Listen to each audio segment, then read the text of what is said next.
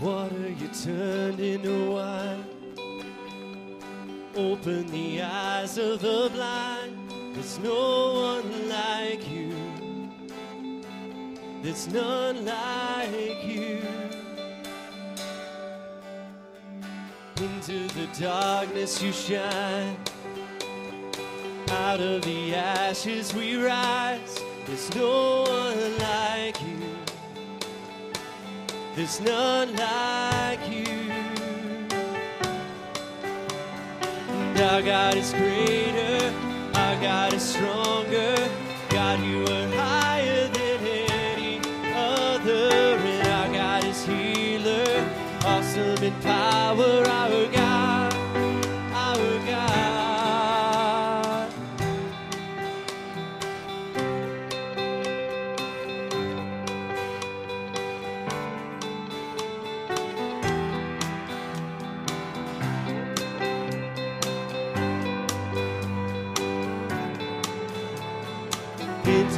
Darkness you shine, out of the ashes we rise. There's no one like you. There's none like you. And our God is greater. Our God is stronger. God, you are higher than any other. Our God is healer, awesome in power. Our God.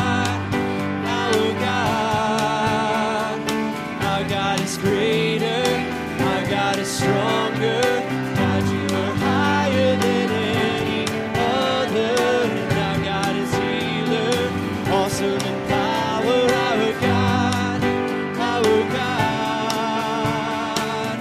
And if our God is for us, then who could ever stop us? And if our God is with us, then what could stand against? And if our God is for us, then who could ever stop us? And if our God is with us, then I can stand.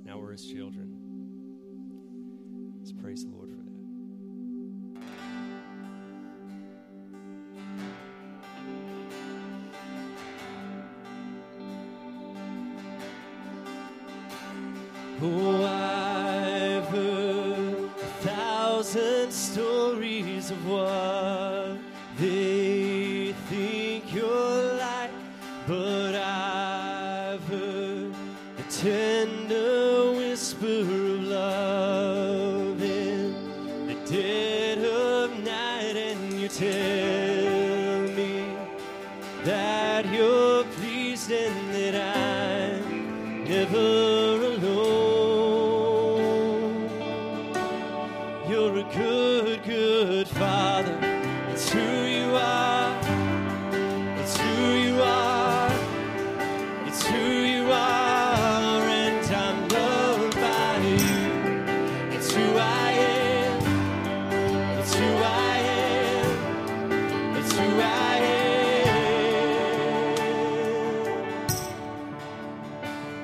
Oh,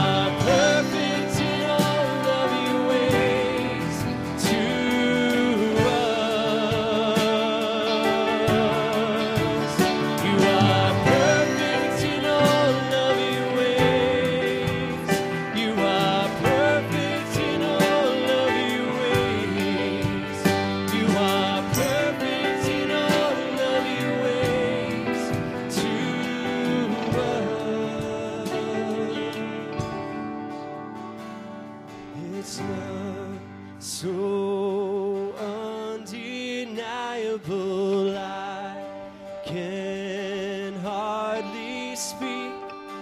Peace so unexplainable I can hardly think as you call me. Deeper still as you call.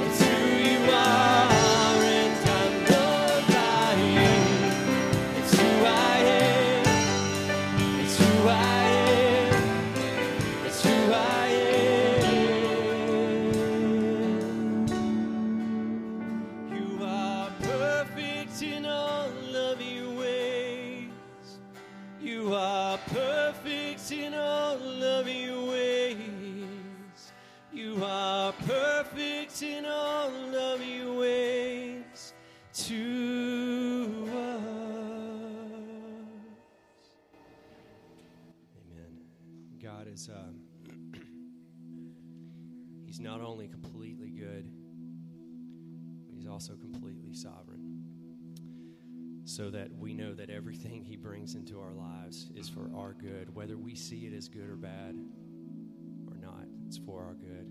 And what a peace that we can rest in. What a Father we have that can love us in that way.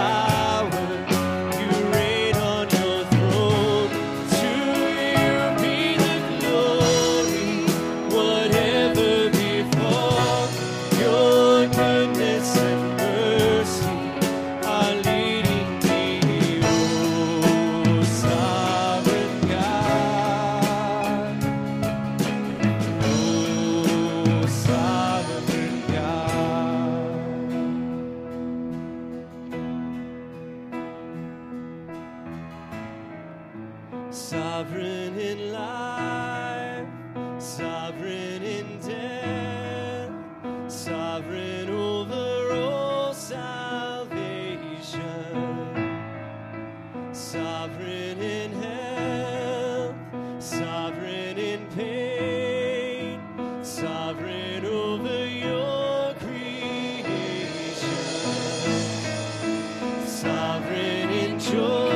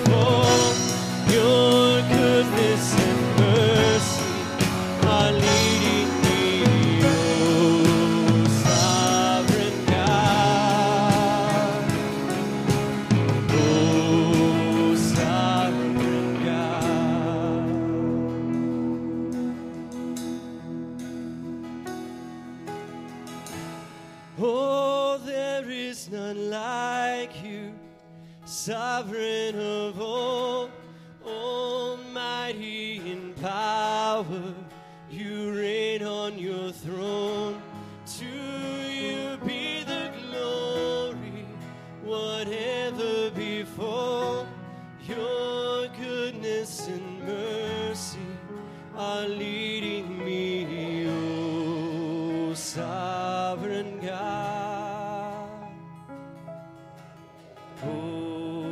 Sovereign God. Amen. Praise the Lord. You can be seated.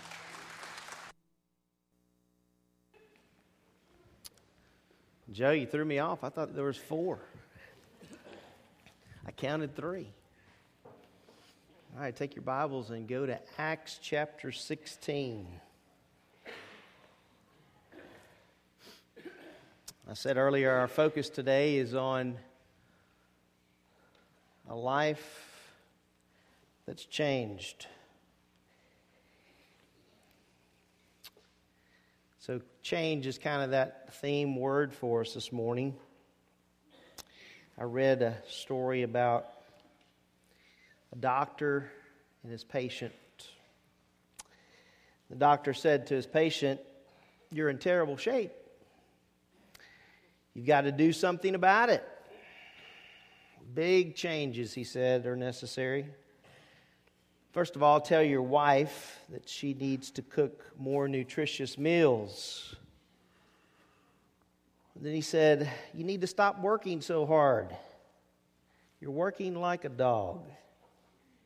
He said, "Also, if you can inform your wife that you're going to start making a budget and she needs to stick to it." And then he said, "And have her keep the kids off your back so that you can rest up." And he t- tells him, he says, "Listen, unless there's some changes in your life, you'll probably be dead in a month."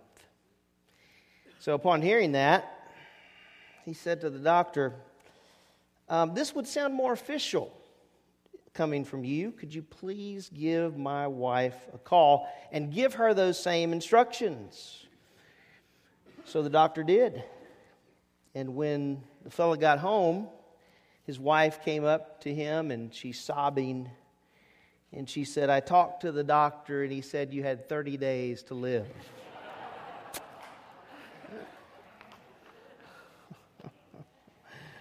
All right, well, change.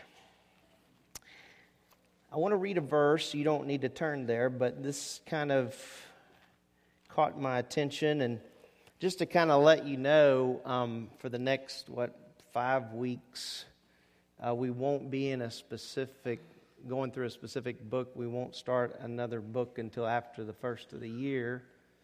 So I'm just praying that the Lord will lead me each week to what He wants me to teach.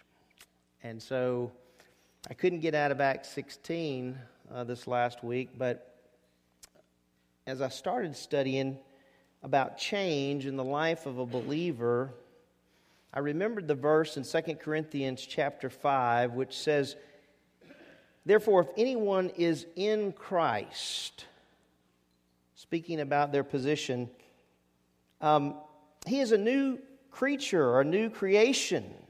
The old things passed away. Behold, new things have come. And so if you're in Christ today, your life has changed. You've moved from darkness to light, right? You've moved to be without hope to having hope in Christ. And as I was studying um, Acts sixteen, the jailer just hit me right square in the face. This man changed. He was different. His life was different after salvation. And I got to thinking about my life, and I got to thinking about your life, and, and I got to thinking about the question, and I think it's an important question: how has your life changed since Christ? You think that's a good question? I think it's a good question. I think it's one that deserves much consideration.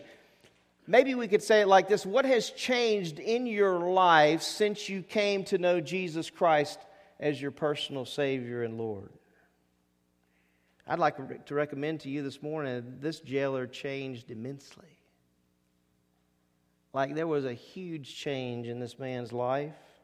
But we need to set up the context. You can't just go to the end of the story. So I don't know how long this is going to take. I hope you brought your lunch. To catch some of you, you're like, if you're visiting, you're going, wow, does he really mean that? I don't. I want to talk about the setting, first of all, and for that we need to look down in verse uh, twelve and thirteen. Because you have uh, Paul telling us about his travels. This is his second missionary journey. And so we have the setting here given to us, and let's read verses twelve and thirteen. "And from there to Philippi, which is a leading city of the district of Macedonia, a Roman colony, and we were staying in this city for some days." So when you first look at that, you have to say, well, who is the we? Isn't that a good question? I'm glad you thought of it. So the we is Paul, and the we is Silas, and who wrote the book of Acts? Luke, that's right, good job. So Luke was there, and we know Timothy. So at least four. And so verse twelve tells us, uh, Luke writes, "We were staying in this city for some days." And then he tells us in verse thirteen uh, what was going on. So not only who was there, but what was going on. He writes this: "On the Sabbath day, we went outside the gate to a riverside, where we were supposing there would be a place of prayer." Now, when you in the New Testament, when you read through here, a lot of times, whether it's the life of Christ or the life of Paul, they go to a, a, a place, a city, and the first place they go is where? The synagogue.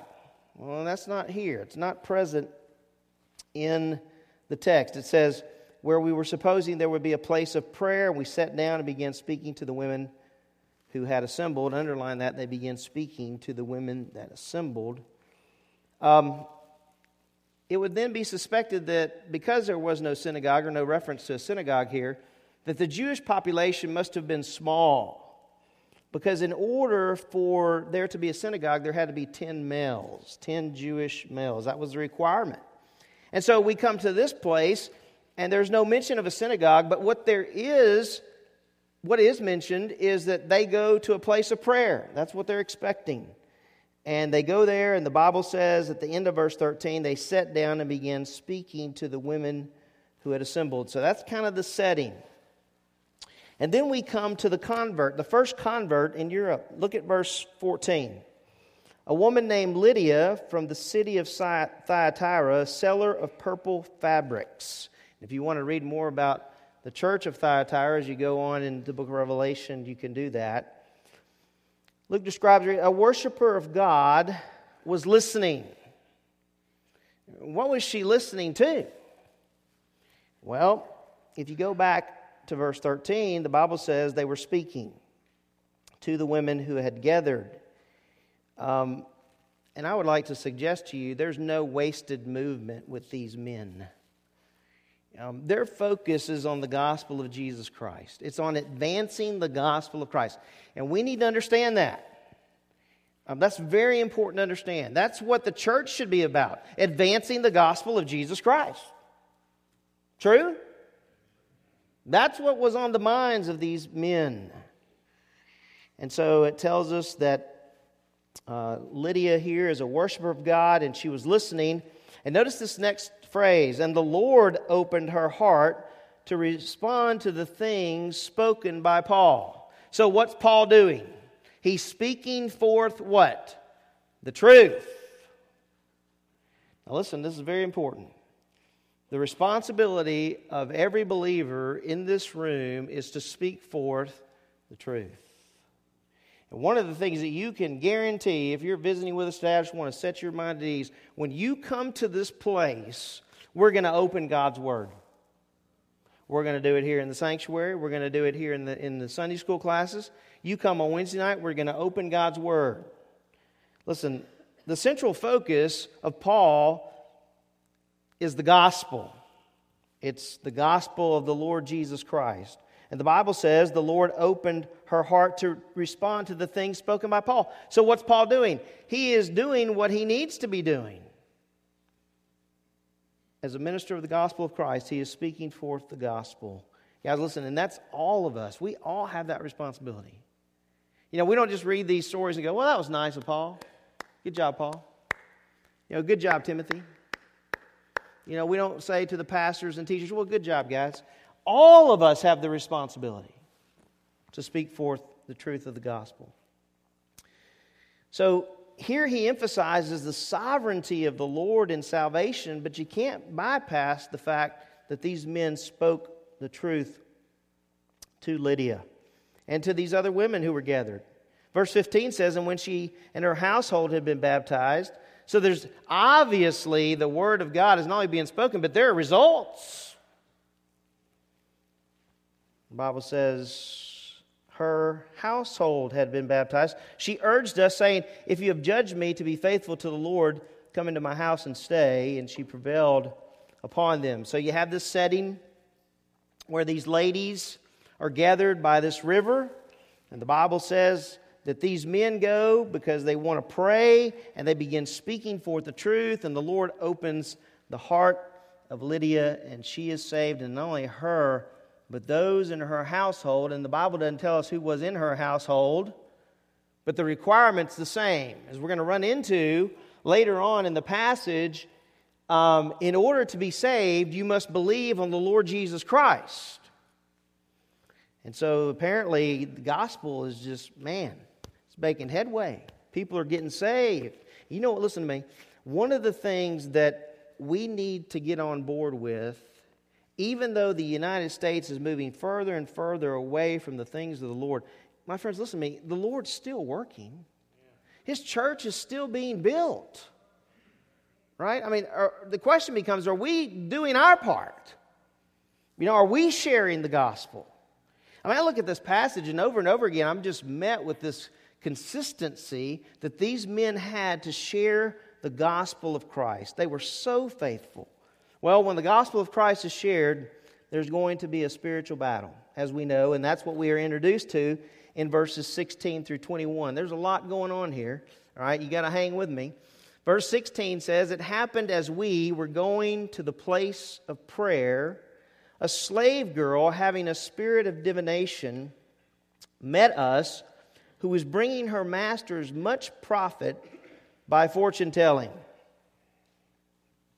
All right, so I need to give you just a little bit of a, a Greek lesson here, all right, in terms of the words that Luke uses in describing the slave girl who was possessed by a demon. The words in the Greek um, are the word pneuma pythona, um, which mm, translated means python spirit, all right? So um, as I was researching that, I'm like, hey, I don't just need to keep that to myself. I need to kind of share with you guys uh, what's going on here in the life of this slave girl possessed by this python spirit. A T Robertson writes about uh, this phrase, and he says, this concept goes back to the Greek city of Delphi, where the god Apollo was believed to be embodied in a python snake. Um, the original priest, priestess, excuse me, at Delphi uh, was purported to be possessed by Apollo and therefore could predict the future. Therefore, anyone possessed by the python spirit could foretell coming events, which, as we read in this text, was a profit to who? Her masters. They're benefiting from this. Okay? So I just thought that was kind of interesting. I just wanted to share uh, that with you guys. All right, so that's the Greek Greek term there. Um, so she's possessed by this python spirit. She's predicting the future. And verse seventeen says, following after Paul and us, she kept crying out, saying, these men are bond slaves, and the bond servants. In, in the Greek language there, it's the word slaves. These men are slaves. They're slaves of the Most High. Was that true? Class, you can shake your head. That was true. The slaves of the Most High God. But this second phrase is interesting. Who are proclaiming to you, and some translations have the word thee. But in the Greek, it's the word a. Who are proclaiming to you a way of salvation. Now, is that true? They're proclaiming what? The way of salvation. My friends, listen to me. That's how the enemy works. He disguises himself as an angel of light. And, and some things that are said are what? True. That's why, listen to me, this is off the subject, but very important. That's why we need to be students of the Word of God. Because the enemy is out there, and you know, I'm not going to mention any names. These people come out and they're preaching and they're talking and they're doing all kinds of things in the name of Jesus Christ. But then as you continue to watch some of it, you're like, what are you doing? What are you saying? Well, they were proclaiming the way of salvation. So obviously, this was bothersome to Paul, and the Bible tells us in verse eighteen, she continued doing this for many days. But Paul was greatly annoyed. Obviously, the association with this girl who's possessed is not good. And he turned and said to the Spirit, I command you in the name of Jesus Christ to come out of her. And it came out at that very moment. Guys, listen to me. We are in a spiritual battle today. The enemy is real, okay? And we need to protect ourselves. And Paul tells us how to do that, doesn't he, in Ephesians chapter six. So you have the spiritual battle that's going on here. Well, verse nineteen says, but when her masters saw their hope of profit was gone. Right? She was good for what? Uh, making me money. But it says, when her masters saw their hope of profit was gone, they seized Paul and Silas and dragged them into the marketplace before the authorities. When they had brought them to the chief magistrates, they said, these men are throwing our city into confusion, being Jews, and are proclaiming customs which, is, which it is not lawful for us to accept or to observe, being Romans. It's interesting that Um, you don't have, in this particular point in the passage, Paul throwing out that he was a Roman citizen.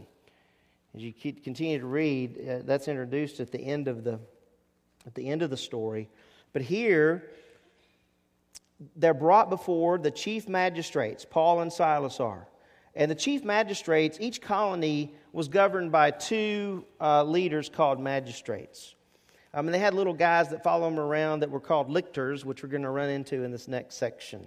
And these lictors were responsible for uh, punishment, a lot of other different responsibilities they had. Um, but here you have these magistrates that are brought into the picture. Um, and so they accuse Paul and Silas.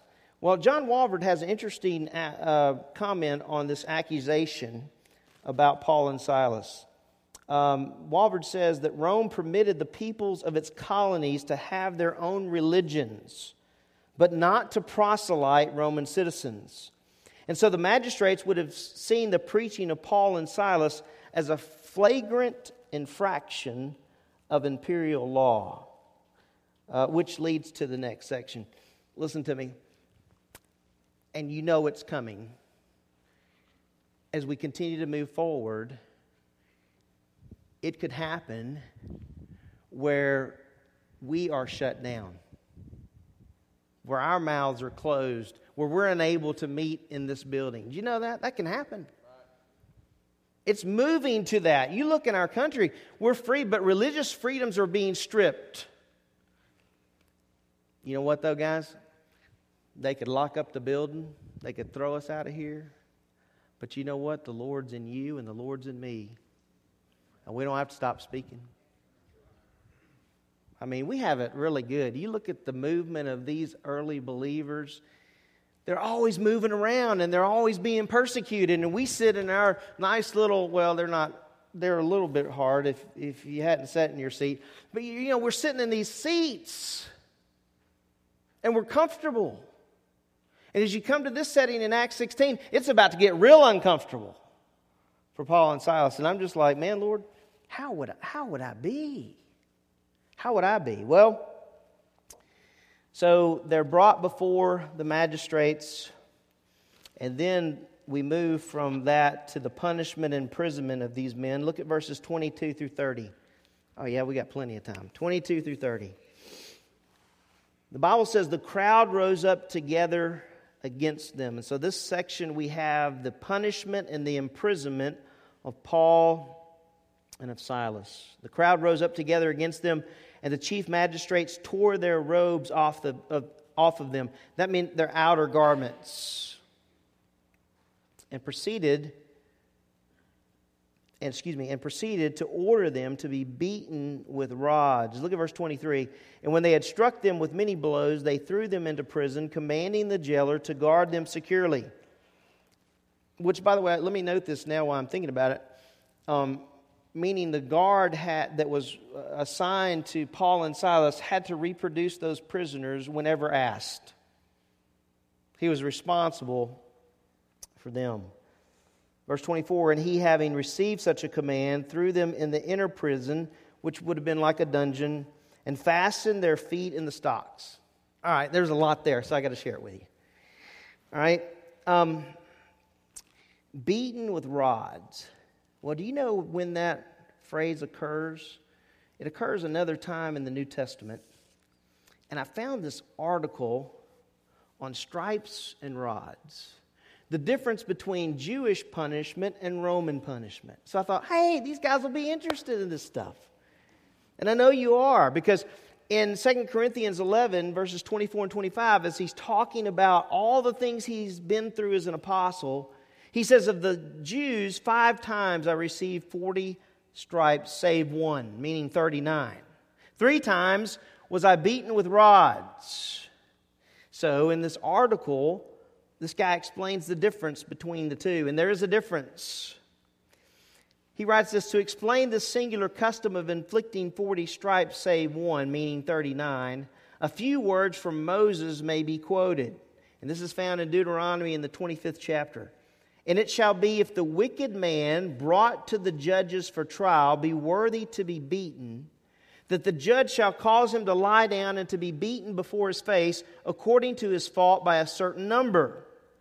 Forty stripes he may give him and not exceed, lest if he should exceed and beat him above these with many stripes, then thy brother shall seem vile unto thee. And so there was a law here in place. They could not beat them more than forty, or whip them more than forty times. And so they stopped at thirty-nine. Um, on this subject, as on most others, the Jews refined and affected great concern. And lest they should accidentally inflict more than forty stripes, they resolved short at thirty-nine. Listen to, to how they did that. And to ensure exactitude both ways, they invented a scourge of thirteen ropes. And with this instrument, the culprit was struck three times. And by this ingenious method, the law's demands were met, and the prisoner was secured against excessive punishment. And so this fully explains the nature and details of Paul's punishment in re- reference to being receiving thirty-nine stripes. But there's a contrast where the Jewish law said not above forty. Roman law, they didn't have that. So beating with rods was a punishment inflicted, he says, by the civil authorities.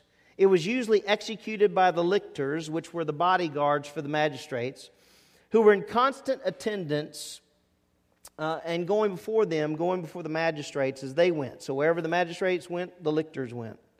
The insignia of their office, as well as the dignity of the magistrate on whom they attended, consisted of a number of elm rods. Now listen to this. Elm rods bound with ropes into a bundle, which they carried on their shoulders. So they always had it with them. An axe was bound up in the bundle. You say, what was the axe for? I'm going to tell you in just a second. And its head jutted forth from it. Within the city of Rome, however, the axe was omitted out of respect to the Roman people. The bundle, in fact, comprised the apparatus of the lictor as executioner of the magistrate's sentence. The rope served him to bind the criminal, and with the rods he inflicted beatings. And in capital punishment cases, you remember the axe? He beheaded those who were punished. Pretty interesting, isn't it? I thought you would think so. So when he mentions here beaten with rods, we go to Corinthians and it tells us he was beaten with rods three times. Now, that doesn't sound fun to me. That sound fun to you? I think sometimes it's hard for us to put ourselves in the context of the story. You know, because, man, we live pretty plush lives, and we're not ever faced with somebody, right, arresting us, ripping off our outer garments, and beating us. I can't even fathom that. Can you fathom that? When all of a sudden somebody comes in and they drag me off, you'll probably say, "See you later, Thad," right? It can happen. These guys, listen. They paid a great price for following the Lord Jesus Christ. Um, and I got to tell you something else about this inner prison. Notice at the end of verse twenty-four, they fastened their feet in the stocks. So they're beaten with rods, and, and there's no limit to the amount of beating. And then the Bible says they were fastened their feet in the stocks. Now that sounds kind of innocent, doesn't it? Well, they put their, their feet in these chains. Ah, but if you do a little research and study, you find out that when they put, when they fastened their feet with these wooden stocks, you know how they did that? It wasn't like this comfortable, hey, lay back and let me put chains on you. They would spread their legs as far as they could go, and then they would fasten them in the stocks. Why? Cramping. They would cramp. And so it wasn't pleasant. Nothing about what's going on here sounds pleasant, does it to you? Doesn't sound pleasant to me. So if I'm Paul and Silas, then my next move is, hey, Lord, what's up? What's going on? Why this? Why us?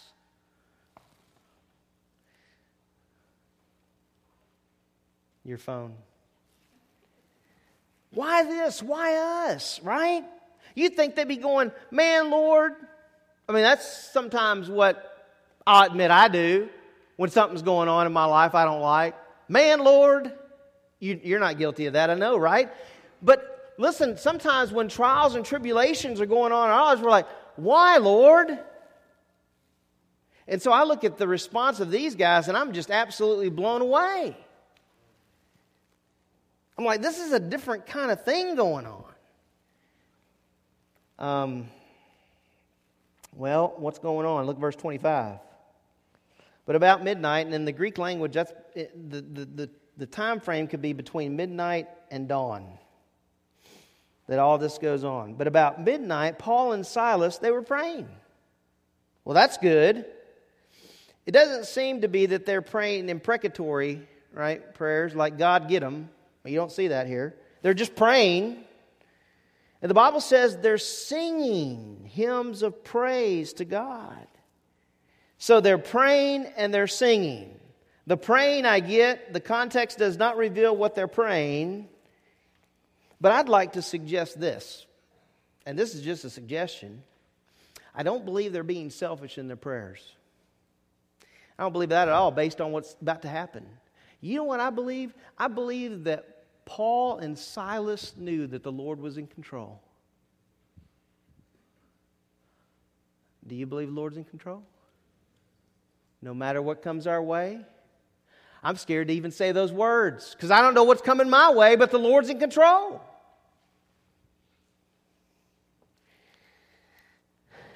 Maybe they're doing what the Lord Jesus told his disciples to do.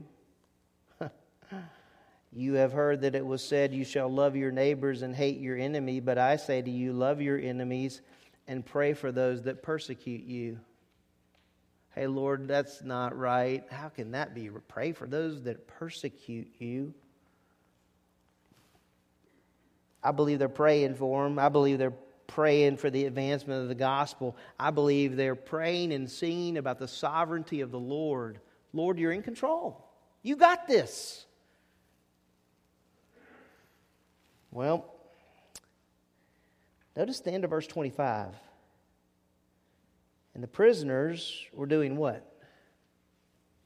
They were listening. Now, can you imagine what was typically said in a prison? Right? Under those circumstances? Words that you and I might not say. Right? There's all kinds of language going on. Do you get me? All kinds of things being said. But praying and singing praises to God, that's weird. Because, listen, these other prisoners knew how uncomfortable they were. Guys, I wrote down in my notes, um, people are watching us, and they're listening to us when we're going through trials, when we're going through tribulations. They're watching, and they're listening. I have a friend that years ago was going through a, a trial in his life, and um, he was witnessing to this other friend of his. And this other friend of his would attend church, but, you know, nothing was going on. And um, my friend was going through a lot. And th- his friend was watching him and how he was handling all that. And do you know what that led to? It led to the same thing, same question that the Philippian jailer asked Paul and Silas. What must I do to be saved? How are you handling this? Guys, people are watching us. They're watching how we're handling pain and suffering. And these guys are, they're praising God and they're praying to God. Well, then we move from the amazing response to the supernatural deliverance. And there's a lot in here too. Look at this. Man, we still got plenty of time. Praise the Lord. And suddenly there came an earthquake, so that the foundations of the prison house were shaken. And immediately all the doors were opened, and everyone's chains were unfastened. And they're like, yeah, we're out of here. And when the jailer awoke and saw the prison doors opened, he drew his sword and was about to kill himself, supposing the prisoners had escaped. Why? Because he was responsible for them. But Paul cried out with a loud voice, saying, do not harm yourself, for we are all here. That's a weird statement. Notice what it says. It didn't, prisoners there is plural, and we have to assume more than just Paul and Silas. And so if you're a prisoner and your chains are falling off, what are you doing? See ya. I'd like to suggest to you that the actions of Paul and Silas were not, not only impacting the jailer, but other prisoners. It's weird, because look at what Paul says. Look what it said. Paul cried out with a loud voice, saying, "Do not harm yourself, for what? Some of us are here." Is that what he says? No. He says, all of us are here. Now, listen, my friends, we don't know how many all is there. I got no idea. I at least know two. But there's more.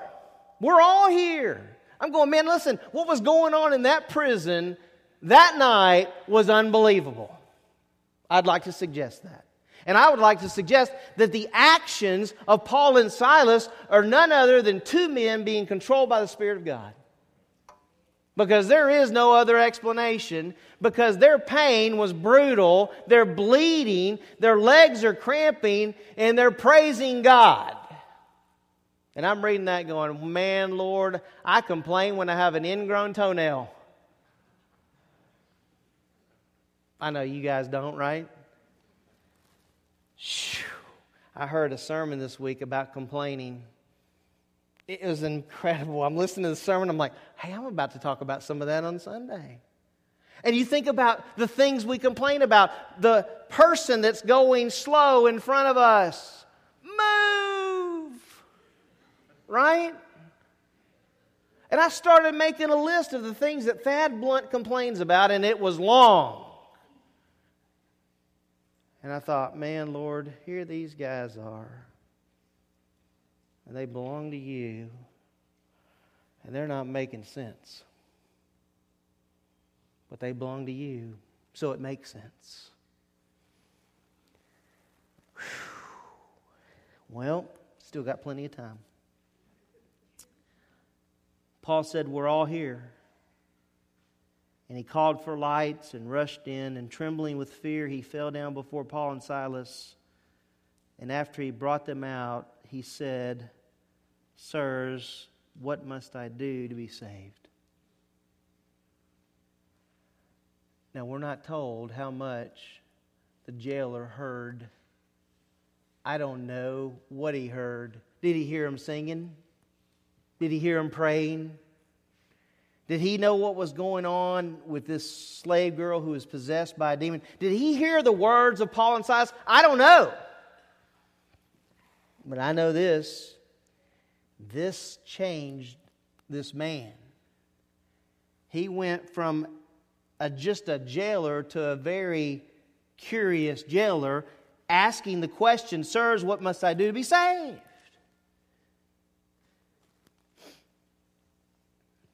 Universalists would say, "You don't have to do anything. You're good." The legalists would say, "Oh, there's about eighteen things you got to do." What did Paul say? Notice it wasn't just Paul that said it. Look at verse thirty-one, right? Verse thirty-one. It says, they said, they said, they said, they said. The reason I love that so much is, listen, Paul gets a whole lot of ink and a whole lot of credit, but Silas was speaking too. They said, "Believe in the Lord Jesus Christ, and you will be saved, you and your household." Now, some look at that and go, okay, well, if he believes, then the household will believe. Well, the requirement's the same. In order to be saved, no matter if you're talking about the jailer or his family, they had to do what? Believe. Now, I want to show you this changed life. This man is introduced to Jesus Christ. Whew! It's good stuff. You're wide awake. Ready? Here we go. The first thing we see in this man's life is that the Word was in his home. I would grant you that before this night, the Word was not in his home. But this night, the Word is in his home. And you know what Paul and Silas are doing? Bringing forth the Word. Listen, because faith comes by what? Hearing, and hearing by the Word of God. Man, I love this text. And so the Word of God is in his home. Look at verse thirty-two. "And they spoke the Word of God," or the Word of the Lord, "to him." And not just to him, but with all who were in his house.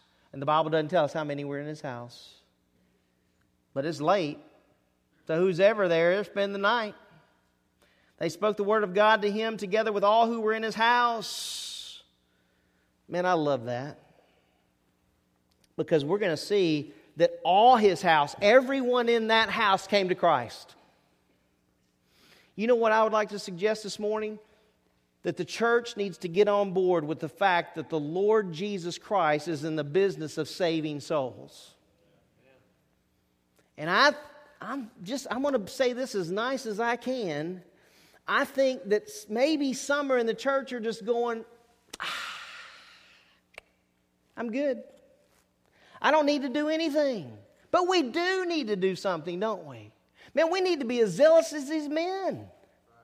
We need to be zealous about the gospel. We need to say, listen, we don't need to say, oh, it's good news. No, it's great news. Jesus Christ came to this earth to pay the penalty for our sins. He died for your sin, and He died for my sin, and He died for the sins of the world. Praise God. And He didn't deserve it, but He took all of it on Himself. And He took the Father forsaking Him. Never happened before. He took it all on Himself for who? The Bible says He died for the sins of the world. Are all going to come to faith in Christ? No. But listen to me. Our responsibility is to share the gospel. Share the gospel. It's happening in other parts of the world. I wish it happened here a little more. I got to... Quick question. Oh, good, it's only eleven thirty. The Word of God was in his home. Question, is the Word of God in your home? I got to thinking about that. I thought it was a good question. Because the Word of God is here. The Word of God is in our Sunday school classes. It's in our Awana. It's in our youth ministry and college ministry. But is the Word of God in our home? It was in his home. Well, the second thing I see is that this man humbled himself. Look at verse thirty-three. And he took them that very hour of the night and washed their wounds. He saw, the jailer did, those inflicted with punishment. Now he's taking Paul and Silas and he's humbling himself to the point of washing their wounds. No jailer does that. This jailer did. Why? This man was changed. He was a changed man. The Word was in his home. He, he, he cleans or washes the wounds of Paul and Silas. And then thirdly, to show us that his identity had changed, that he was in Christ, the Bible says that he was baptized in all his house. All of them were baptized. It didn't say they waited. It says they were baptized. He and his house. All of them. So his identity, listen, he went from being a jailer to being a jailer in Christ. Well, the Word of God was in his home. He humbled himself. He cleaned their wounds. And the Bible says that he and his household were baptized. And then the fourth thing that I see is the jailer went from uh, securing prisoners to serving believers. Notice verse thirty-four. And he brought them into his house and set food before them. Listen, before in the story, what's he concerned about? Securing prisoners. Now what's he doing? Serving believers. Is that, you know, there's the gift of service. And we stand back and we applaud those that have the gift of service. But all of us are required to serve. All of us are. So he went from securing prisoners to serving believers. And the last thing that I would note is that the jailer went from trembling with fear to rejoicing exceedingly. Look at verse thirty-four. And he brought them into his house and set food before them and rejoiced greatly, having believed in God with his whole household, rejoicing. And that's, listen, that's what believers do, right? We rejoice. Are we always happy? You answer that question. Are you always happy? You are. No, you're not. I'm not always happy. When that ingrown toenail is present, I'm not happy. Right? When my headache's there, I'm not happy. When my stomach ache, man, I hate stomach virus. When it's there, I'm not happy. But even in the midst of all that crud, I can have joy. The joy of the Lord. I'd like to suggest to you this morning, this man changed. I'd like to suggest to you that it's the Bible that tells us this man changed. Listen, he went from a dead man to a man who was alive. He went from darkness to light. What about you?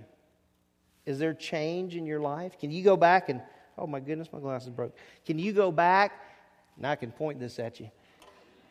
Can you go back to that point of salvation and go, wow, Lord, the change that's taken place in my life, how can I thank you? Now I live it with purpose.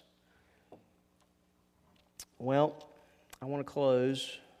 I want you to take your Bibles and go to Philippians. Philippians chapter four. We're done with this. Philippians four. I was reminded about this when I looked at that last change that I observed here in Acts sixteen. You know, he went from trembling with fear, as we're told in the story, to rejoicing greatly. And I was reminded of what Paul wrote to the church at Philippi. This is a great place to close. Chapter four, verse four. Rejoice in the Lord sometimes. Is that what it says? Man, how do you explain Paul and Silas? Huh. Rejoice in the Lord always, and again I will say rejoice. My friends, listen to me. If you're in Christ today, there is much to rejoice about. And when we, re- we read stories like this in Acts, you know, when I when I was finished studying, I thought, you know, Lord, the change in this man's life was evident. You can see it. The Scripture alludes to it. But you can also see the change in the life of Paul and Silas. Because you know what they do? They continue on. They don't let what happened to them in Philippi stop them. They continue on with the message of the gospel. Lord, help us to be as faithful as those men. Let's pray together.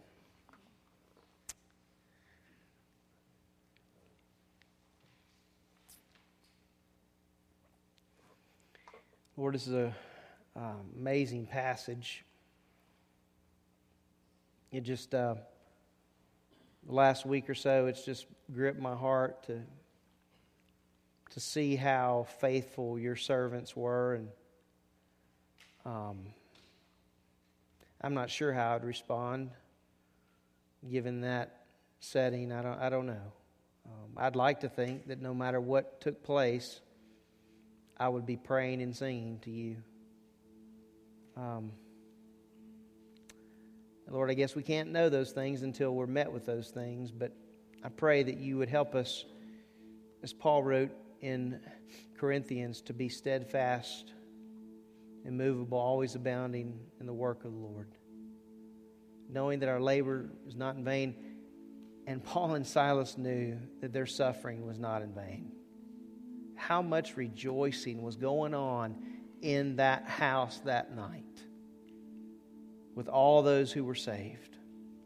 How much rejoicing in the midst of suffering was going on with Paul and Silas. And even in the midst of all that affliction, Lord, they didn't say, well, we're done with this. They just kept right on going.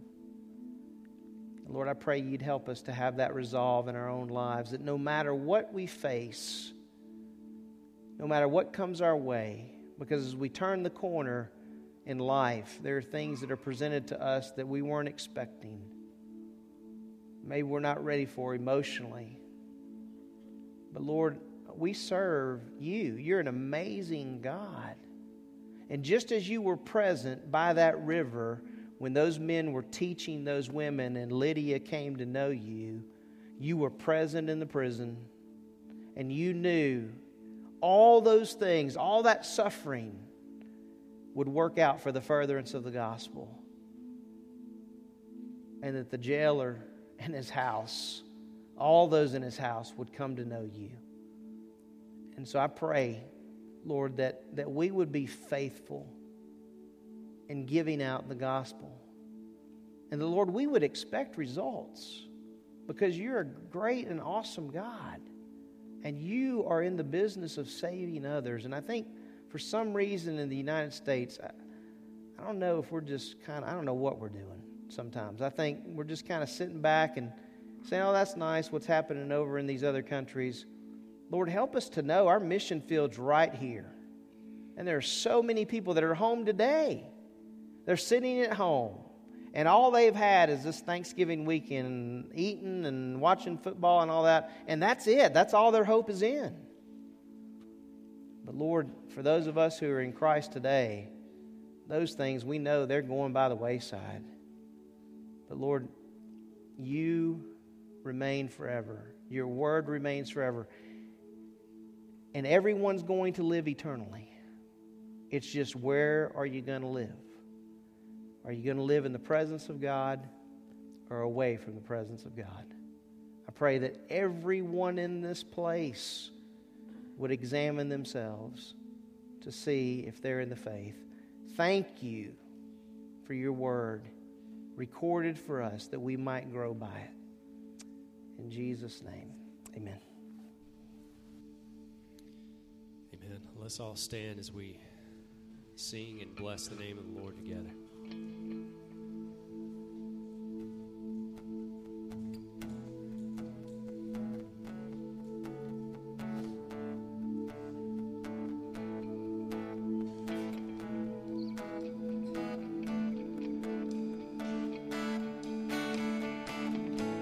Blessed be your name in the land that is plentiful, where your streams of abundance flow. Blessed be your name. Blessed be your name when I'm found in the desert place, though I walk through the wilderness. Blessed be your name. Every blessing you pour out, I turn back to praise. Oh, when the darkness closes in, Lord, still I will sing. Blessed be the name of the Lord. Blessed be your name, Jesus. Blessed be. Blessed be.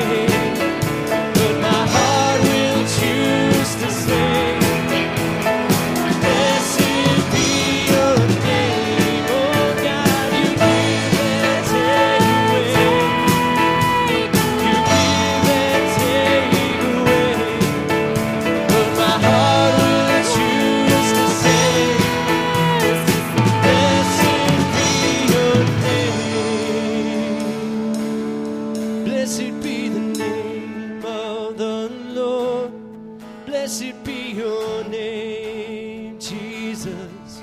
Blessed be the name of the Lord. Blessed be your glory.